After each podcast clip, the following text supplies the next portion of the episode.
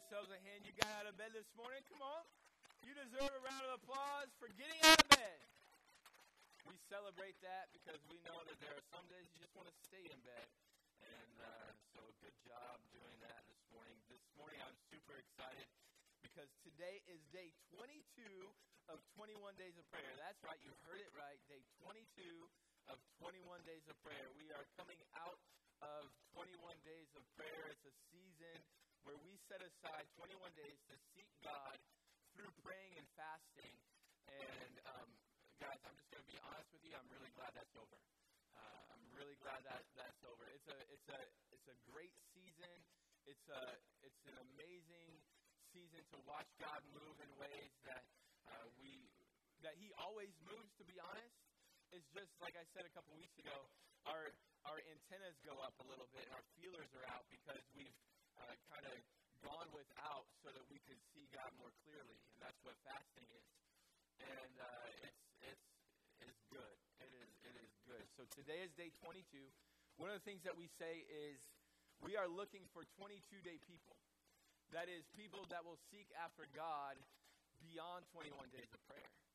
And so, our encouragement to you this morning is that you continue 21 days of prayer, the attitude that you had during 21 days of prayer, throughout the entire year, and you're going to have the best year of your life. I promise. I promise.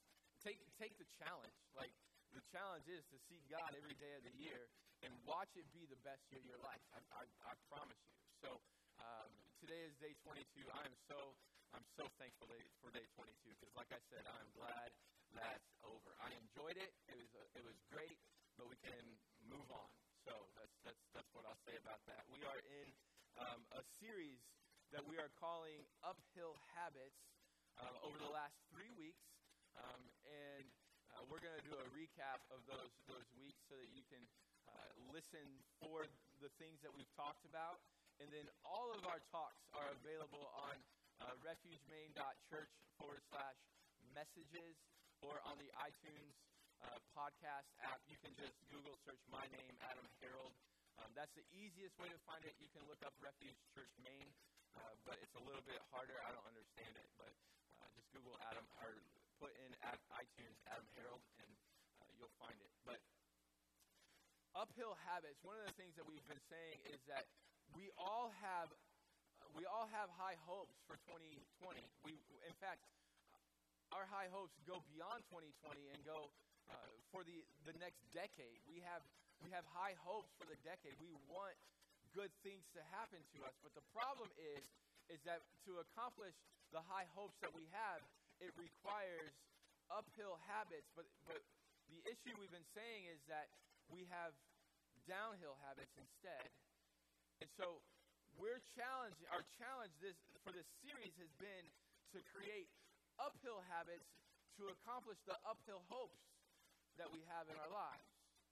But they're habits for, we call them habits for a reason, right? Because they're hard and they require discipline. So, um, this guy named Frank Outlaw said this. He said, Watch your thoughts, for they become words. Watch your words, for they become actions. And watch your actions, for they become habits. Watch your habits, for they become character. Watch your character, because your character becomes your destiny. So that's why habits are important. Your habits form who you are. And so that's why we've talked for the last three weeks. Week one, we talked about the habit of focusing on what I do first. What you do first matters. That's why we take the first part of the year to seek after God because what we do first matters. Where we put our attention to first matters. And so we talked during that week about putting God first. And when we put God first, our lives are changed. Week two, we talked about controlling my thoughts. The habit of controlling my thoughts, because everything begins with a thought. You don't just wake up one morning and say, I think I'm going to go cheat on my wife today. It was a thought before that. And our thoughts uh, will determine our actions. Everything begins with a thought. Week three, we talked about aligning myself with my purpose. When, when I can align myself with my purpose, the reason I was created, it fixes a lot of junk in my life. If I just go back to that question, why was I created? What is my purpose in life? And I can make decisions based on my purpose, then everything gets in alignment, just like going to the chiropractor, we said. Romans chapter 12, verse 2 is the message, is, is the, the verse that we've been looking at from the message translation. And it says this it says, Don't become so well adjusted to your culture that you fit into it without even thinking. Instead, fix your attention on God. And ladies and gentlemen, that's the primary habit that we want to focus on. Hopefully you're here this morning because you you may not know how you feel about God this morning, and that's okay. We're we're like we want to be a church of people that don't know how they feel about God because we want to show them who God really is and so that they can understand who God is and so that they can know how they feel about him, if that makes sense. And so if we're going to do that, we're going to have to fix our attention on God and that's the primary habit over all of them. Fix your attention on God. You'll be changed from the inside out if you do that, says. Readily recognize what He wants for you and quickly respond to it. Unlike the culture around you, always dragging you down to the level of immaturity. I hate how culture often drags us down. It drags us down. But God won't do that. He goes on, God brings the best out of you. He develops well formed maturity in you. And, ladies and gentlemen, that's our desire for everyone that's in this room. Our desire today, I tell our team all the time, our desire is to move everyone one step closer to Jesus today. For some of you, that may, that may be that um, that you just are going to pray today for the first time in your life. For some of you, that may be that you're going to commit to coming to church more regularly. For some of you, that means tomorrow morning you're going to get up and you're going to read your Bible. Tuesday morning you're going to get up and you're going to read your Bible. Wednesday morning you're going to get up and you're going to read your Bible. And it's going to become a discipline inside of you because you're going to seek God every day of your life. For some of you, one step closer to Jesus is different than the other. But my goal today is that we would all move one step closer to Him, that we would all train ourselves to perform habits that will help us fix our attention on Him. That's what we want this morning. So I invite you to come along with this journey with me. To I want you to participate. I want you to feel free to laugh. I want you to feel free, free to cry. For some reason, uh, if you get a little emotional, don't worry. That's normal. It's, it's weird. I'm an emotional guy, so maybe that's what it is. I don't know. Um, there's a bet right now about how many times I will cry during a sermon. I'm sure. Happens every week. Like, like it's okay to be, get emotional. It's okay to feel like, like we want to uh, ask you to come along the journey with us because we're all in it together.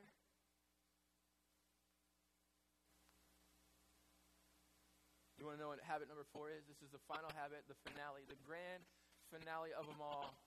And I've saved one of the best for last. The habit is Choose my relationships carefully. Choose my relationships carefully. This habit has formed every single one of us more than any other, other habit that we have in our life. It has formed us because the people in our lives have created who you are today. Now, you've had a lot to say about that which is why some of the relationships in our lives we're stuck with. We didn't choose some of the relationships in our lives. But other relationships we have chosen. But all of the relationships have formed us. And so this morning, I want to talk to you about choosing the relationships that you choose. Because again, some relationships you're stuck with. And we'll talk a little bit about those. But the ones that you can choose, choose carefully. Relationships impact our lives. Show me your friends, and I'll show you your future.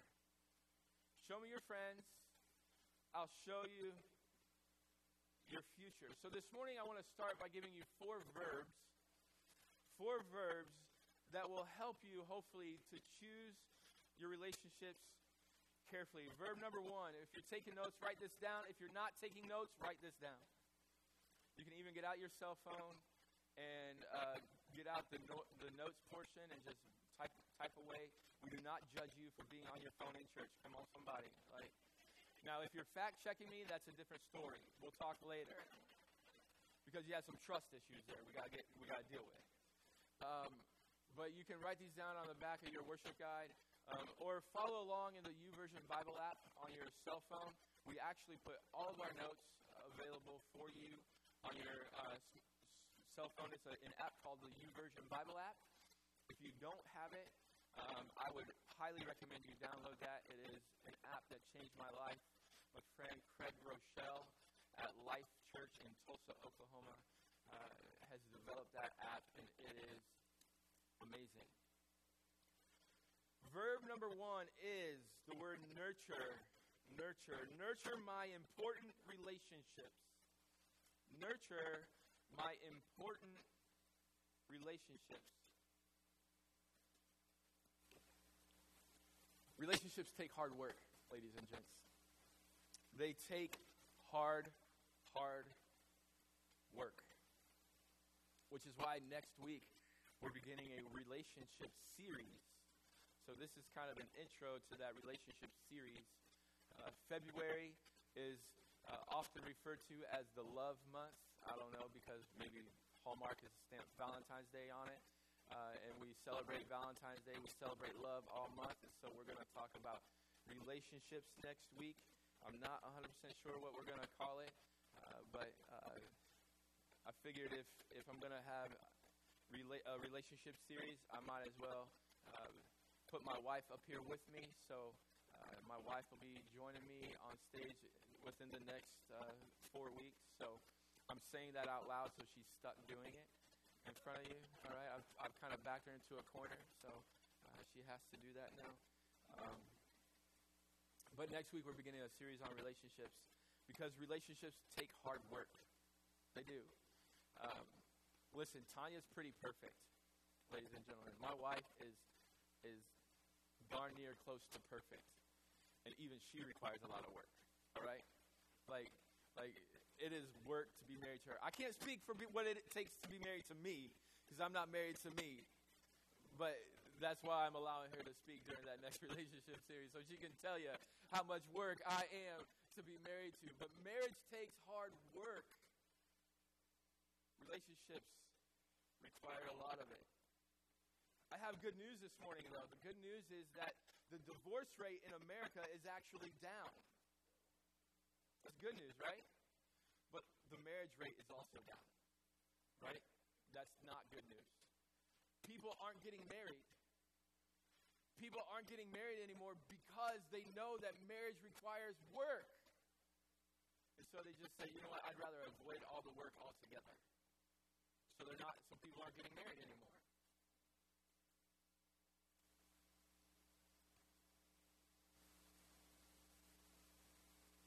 A lot of people think that when hard times come in their relationship with their spouse, significant other, that the grass is greener on the other side. Well, the, you know what? The grass is going to be greener over there. No, no, no, no. My neighbor across the street has an immaculate yard. I am envious of how green his grass gets in the summertime. It is so stinking green. Like, I'm like, man, his grass is so green. But you know what I also notice? Him outside on his tractor 24 7 during the warmer months. He is out there all the time, and he is putting in work to make that grass green. And guess what? My grass isn't green because I'm not going to be on my tractor all day long. Because it requires work to make your grass green. Fellas, some of you need to put in more work to make the grass green at home. Ladies, some of you need to put in work to make the grass greener at home. I've learned something since starting a church, and I've, I've learned these three letters. The finance world, world knows them very well. They're the letters R O I return on investment.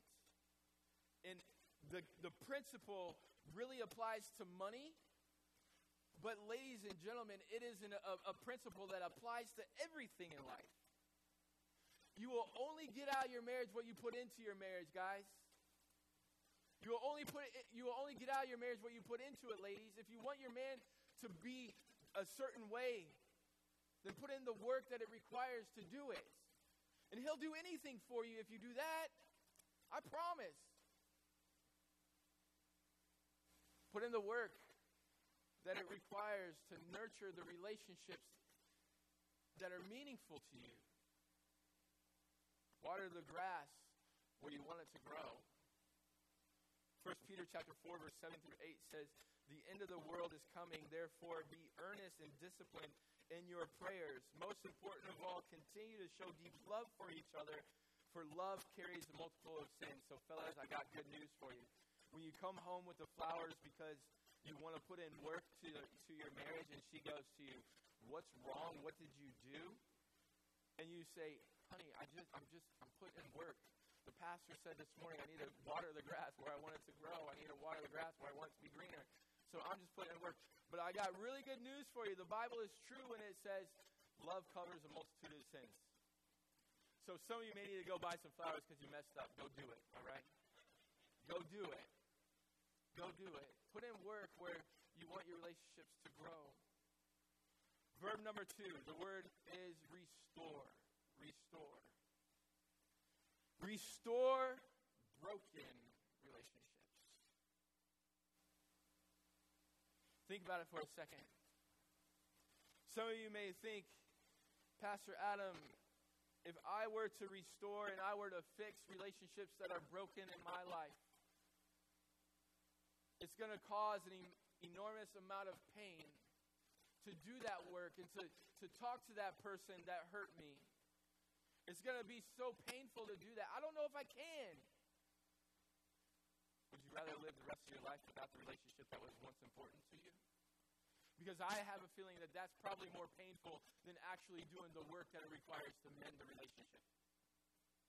Which one would you rather have? A broken relationship forever? A relationship that you put in the work to restore it, to forgive when you needed to? Romans chapter 12, verse 17 says, Never pay back evil with more evil. Do things in such a way that everyone can see you are honorable. Do all that you can to live in peace with one another. One of my favorite things to teach is forgiveness, not because I'm good at it, but because I believe that forgiveness is um, it, it's a beautiful picture of, of, of, Jesus and his relationship with me.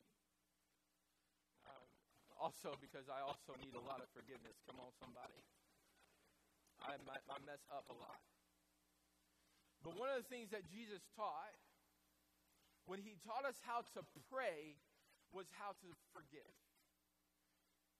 Many of you know the Lord's Prayer because maybe you went to CCD and you were trained the Lord's Prayer. Many of you, I, I know the Lord's Prayer because I played high school football. And every, and, and I, I, listen, I, I grew up in the Bible Belt. So um, most, most of my teens, before we would go out on the gridiron, we would say the Lord's Prayer together.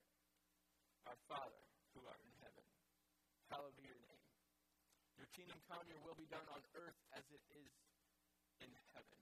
Give us our day, this day, our daily bread, and forgive our debts as we forgive our debtors.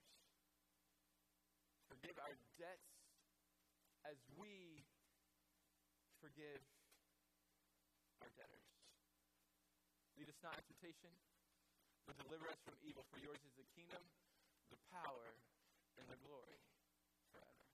Yesterday we wrapped up our 21 days of prayer, and we did it um, by a, through a, a prayer model where we prayed the Lord's Prayer together, but we, we did it by taking by by chunking it up into sections, and we first addressed God um, in our relationship with Him. Jesus said, "Our Father, who art in heaven." So we we first prayed about our relationship with God. And then we, we, we went on. And um, that prayer is available in our Pray First guides, in our prayer guides that we gave out all 21 days. They're available at the next steps. Um, I believe our Guest Central also had those. Guest Central is the, the part to your, the, the station on your left as you exit the building out in the commons area. So if you get one of those prayer guides, you can you can follow along with the Lord's prayer tomorrow morning as you pray to God. And it's it's a beautiful picture. But I love the part where Jesus takes the um, the part and he says, "Forgive our debts as we forgive our debtors." What Jesus is saying there is, "God, forgive me according to how I forgive other people." Now, I don't know about you, but if God only forgave me according to how I forgive other people, I'm in big trouble. Come on, somebody. Anybody with me? Because it is hard to forgive. It is hard to forgive. So here's what I believe I believe that the reason why Jesus took forgiveness and put it into his prayer with his disciples when he taught them how to pray daily, this was designed to be our daily prayer. And the reason why he put forgiveness in there is because forgiveness is a daily choice.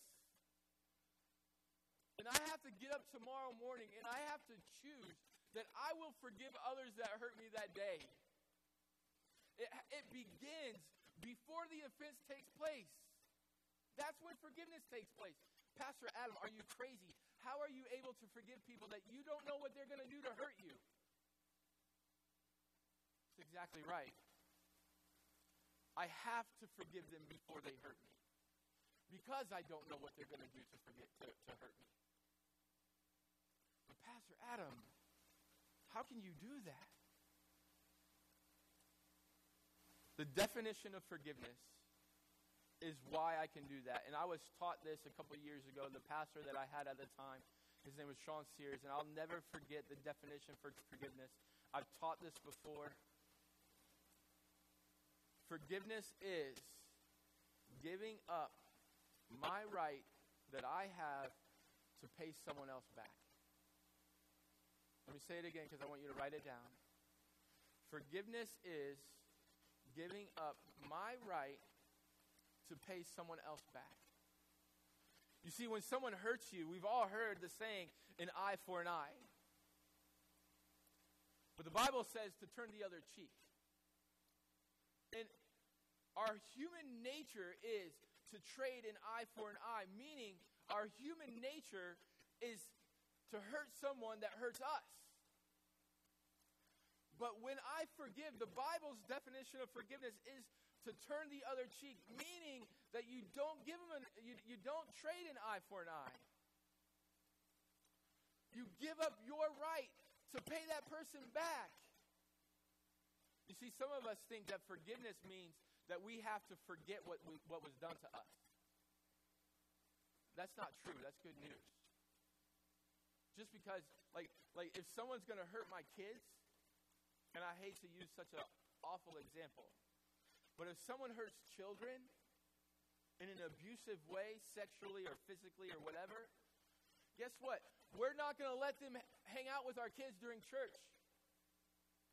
And it's not because we don't forgive them. And it's not because it's, it's, because what happens is we think that we have to forget what they've done. Ladies and gentlemen, the good news and the best news that I have for you today is that's the way God forgives us. When we sin against Him, He forgets it. But we don't. Now, we're not going to pay you back for it. And that's what forgiveness is. Maybe some of you have some people on your list, some broken relationships that you need to call after church. And they hurt you they hurt you bad. But you just need to say, I'm I'm gonna do what I can to fix that broken relationship because I'm I'm not gonna pay them back. I'm I'm gonna talk to them. I'm going to reach out to them. I'm going to stop waiting for them to reach out to me. Colossians chapter 3 verse 13 says, "Make allowance for each other's faults and forgive anyone who offends you. Remember the Lord forgave you, so you must forgive others."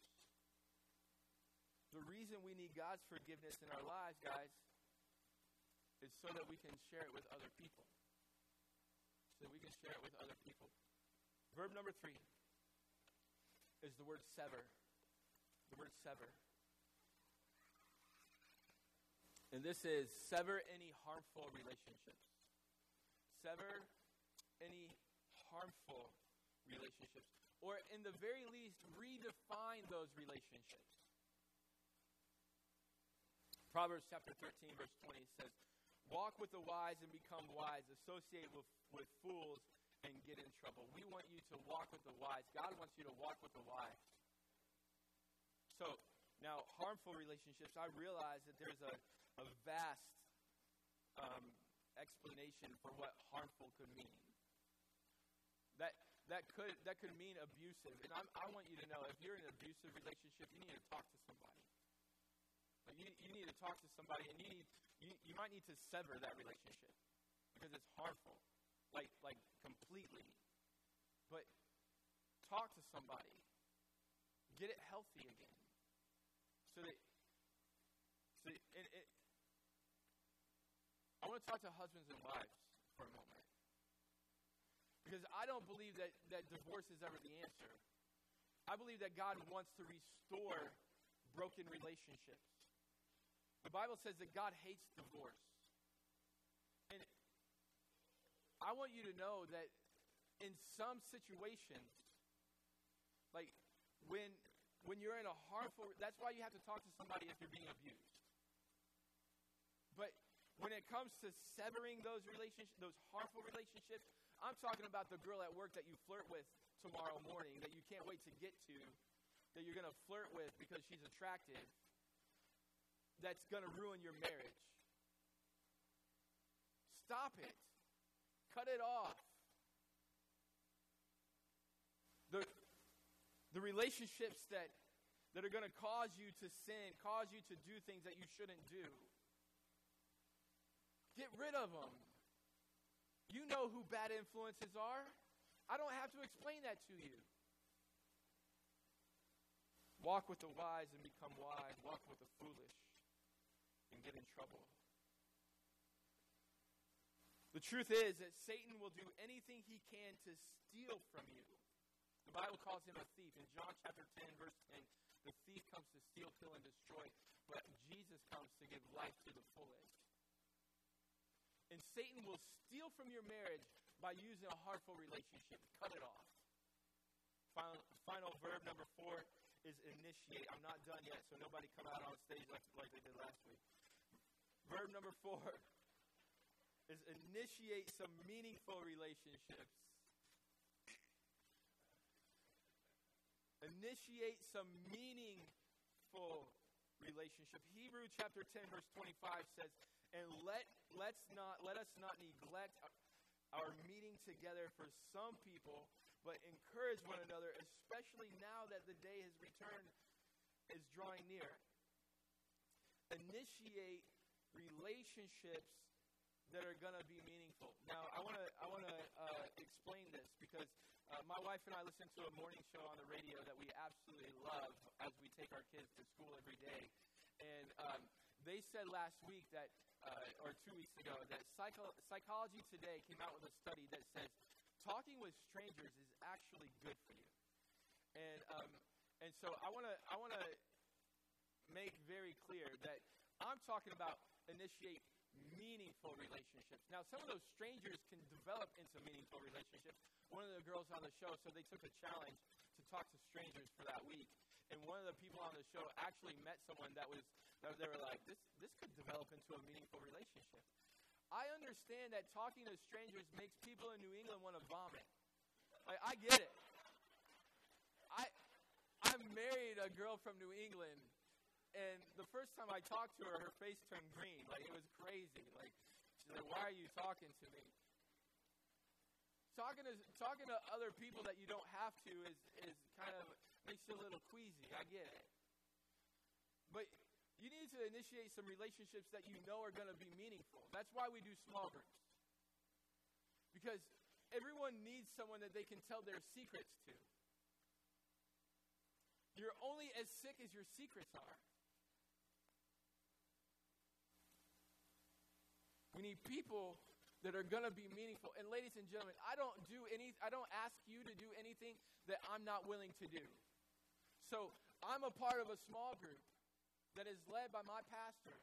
There's about 18 guys that belong to this small group that we we actually have a call together next week so that we can talk together face to face over the computer. And then in May we have a trip planned so where we can gather together because I need to be in a small group too. And then I'll come to some of your small groups and be involved a little bit. Because we need to do life together. We need each other. You need other people in your lives. So now the question is how do you know that a relationship is meaningful? How do you know that the relationship is meaningful? I've got four meaningful relationships to develop, and then I'm done. Okay? Number one, develop a relationship with my church. Develop a relationship with my church. Everybody needs to belong to a church. I realize that organized religion has a bad taste in a lot of people's mouths. I get that. I'm not talking about organized religion. I'm talking about a life giving church that's going to give you the tools to succeed in life. That's what we try to do. Belong to a church that you can say, that's my church, and be proud of it. Don't hide, hey, I can't hang out on Sunday morning. Well, why not? Because I'm going to church. Like, don't hide it. Be like, I get to go to my church. Be proud of it. Everybody needs to belong to a church. Ephesians chapter 2, verse 19 says, So now you Gentiles are no longer strangers and foreigners. You are citizens along with all of God's holy people. You are members of God's family. We are members of God's family. We get to be a part of something. Everyone needs to be a part of their church. And I understand the thought that the church is every church. I believe in the big church. I believe in the big C church, we call it. But everyone needs your personal church, the local church that you belong to, where the pastor knows your name, like, like stop listening to Steven Furtick on the computer because he doesn't know who you are. You need a pastor that knows you by name and that knows what's going on in your life. You need to be a part of something. I was thinking about this week, and, and I was thinking about people that say, well, I can go to church anywhere. As, as, you know, I can, I can, as long as I go, I, like, I can go to this church for a little while, and this church for a little while, and this church for a little while. And then I started thinking about church in the context of my marriage. And I thought, you know, just because I'm called a husband doesn't mean I'm every wife's husband.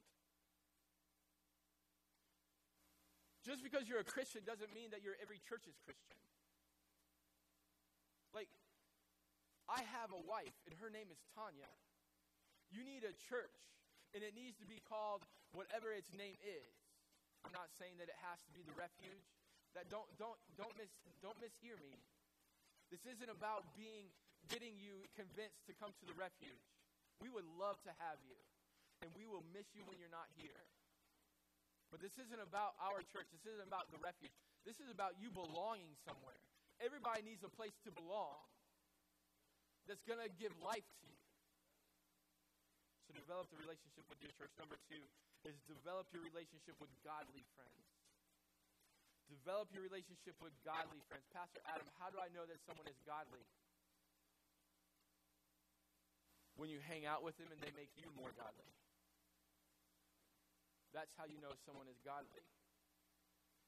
Get around people that are going to challenge you to make you more godly. Acts chapter 2, verse 44 says, And all the believers met together in one place and shared everything that they had. That was the early church. The early church got together all the time, as often as they could to be with each other, to love each other, to encourage one another. You need friends that'll do that for you.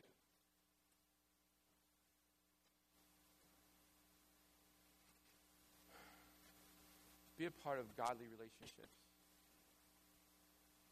which is why we do small groups. Uh, today, if you want to lead a small group, we have what's called um, free market small groups. Free market small groups are designed to where we will do any small group that anyone wants to do as long as it's, you know, glorifies God and, and that sort of thing. Like, we don't want certain small groups, but um, you can do a small group based on any interest that you have. And so we want people to, we want to give people the freedom to start their own small groups.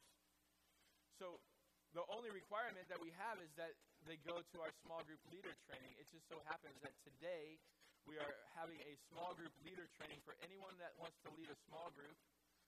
And those small groups will then kick off on February 9th. On February 9th, they'll last for 12 weeks, and people will gather together at, at whatever. If you, if this is what's great about about leading a group, is you get to decide the day, you get to decide the time, you get to decide the location, you get to decide the topic. You get to you get to choose what you do because you're the leader, and because you you wanted to do that. So all we ask is that you go to our leader training and um, and participate in that. That'll be today. So um, the thing about groups though is that it doesn't matter what the group is about. It's not about the topics. That's why we do some groups that are study-based groups. We do some groups that are interest-based groups. It doesn't matter what we talk about in the groups. It's not about the topic. It's about the people. It's about getting you together with people that are going to be godly influences, that are going to encourage you, that are going to help you grow, and that are going to get to know you and going to be able to call you when you're sick. Be able to bring over a, a cup of chicken noodle soup when you're sick. Like someone that's going to care for you. Number three, develop relationships on a team. Develop relationships on a team. We all need to be a part of something that's bigger than we are. Besides, I don't know about you guys, but being on a team is fun. Teamwork makes the dream work, right? And so that's why we call our team our dream team. Not because, not, not for any other reason than they're working together for a goal that's bigger than them. You need to be on a team that's working towards a common goal. Everyone needs to do that because that's how you grow when you work together to achieve a goal. Ecclesiastes chapter 4, verse 8 and 9 says this This is the, the case of a man who is all alone, without a child or a brother, yet who works hard in, to gain as much wealth as he can. So this is, a, this is saying this is about a guy that's working all he can, all by himself, but he's got a lot of stuff. He's got a lot. It goes on, but then he asks himself, Who am I working for? Why am I giving up so much pleasure now? What it's saying is, he isn't having any fun all alone. Why am I giving up so much pleasure now? It is so meaningless and depressing. He was depressed. He had all this stuff, all this wealth, but he was all alone. Verse 9 says, Two people are better off than one, for they can help each other succeed. The Bible the, the, the chapter goes on to say that a three strand rope is a lot stronger than a two strand rope. The more people that you. Stroke? I caught it. Rope was what I was supposed to say. Fine, come on out. You're good. Teamwork will make the dream work. Finally, the last one, number four. develop your relationship with God. Develop your relationship with God. I want to wrap this up by asking you a question. The question is what will it take for you to go all in? What will it take for you to go all in with God? Now, I've never been much of a poker player. I, I just, it's never really interested me. I couldn't tell you the difference between a full house and a royal flush. I don't know what they are. And no, I won't play poker with you after church. Just don't do it. I know you want to take my money. I get it. What will it take for you to go all in? You see, one of the things that I understand about poker is this the person that puts all of his chips in on the table is the one that gets the most return.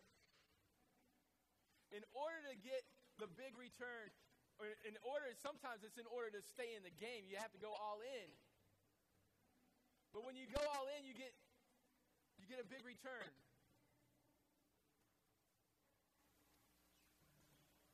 Our God will not settle for being second best. He won't settle for just having bits and pieces of us. You see, He wants us to go all in with Him, and He promises us the biggest return of our lives. If we're willing just to go all in. You see, Jeremiah chapter 29, verse 13 says this If you seek me wholeheartedly, you will find me. He wants us to go all in with his heart, with our heart, with all of our hearts. That we would go all in and wholeheartedly seek him. That's when we find him. And God will do whatever it takes for you to say, All right, God, I'm all in. Whatever it takes. I was thinking about this as I was praying about the service. And God gave me this. I believe it's from Him. See, some of you are going through hard times right now. You're going through what seems is a crisis. And I was thinking about when I wanted to get Tanya's attention. I would I, I was going to do anything to look like a fool to get her attention. Like I was going to do anything I could to get her attention. God's the same way. He will do anything he can to get you to go all in. Even if it means allowing a crisis in your life to get your attention for him. But Adam, if he loves me and he wants my attention, why would he use a crisis to get my attention? And this is what God wanted me to tell you today.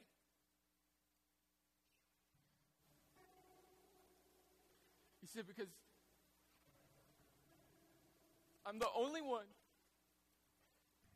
that is able to put the pieces of your heart back together.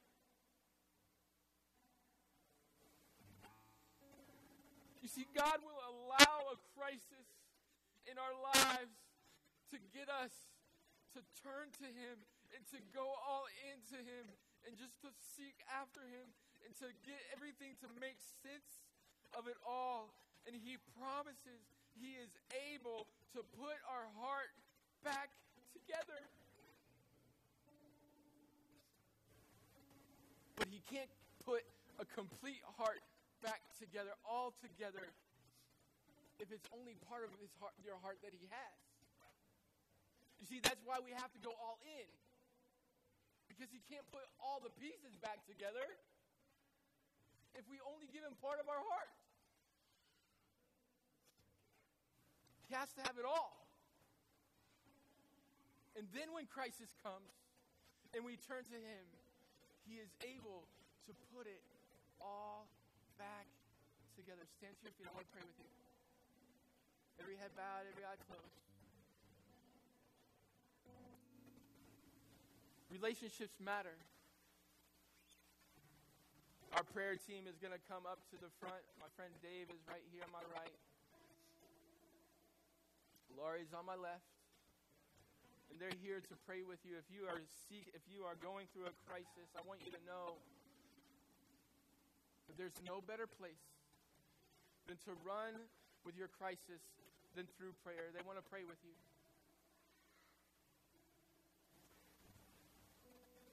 Relationships matter.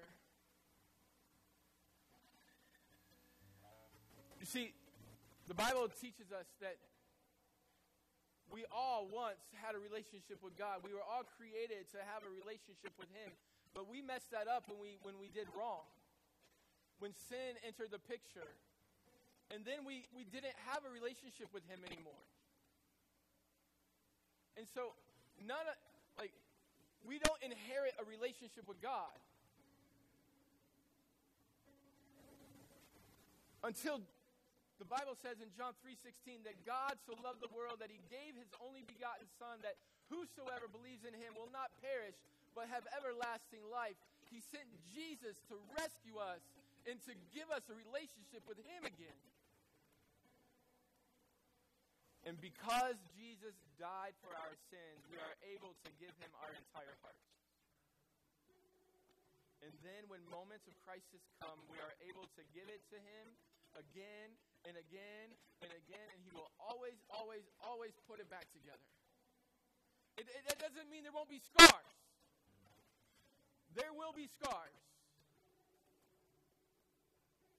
But there'll be a purpose for those scars. How many of you are, are here this morning and you would say, Pastor Adam, it's time that I give God my entire heart? All of it. Would you do that by just simply raising your hand in the air so that I can see it, so I can pray with you. I see that hand. Thank you. Anybody else? Thank you in the back. Thank you on the side. Hands everywhere. If you, if you raise your hand, I want to lead you in a prayer. It's not the words that we say, but it's the heart in which we say them in. Say, God, the best way I know how, I give you my heart, all of it. I'm going all in today. I'm asking you to put it back together. Places where sin has caused it to be broken. Forgive me of my sin. And help me to share that forgiveness with others. Come into my life and save me and make me a new creation. In Jesus' name I pray. Amen. Would you do me a favor? Would you give God a hand today? Come on. Come on.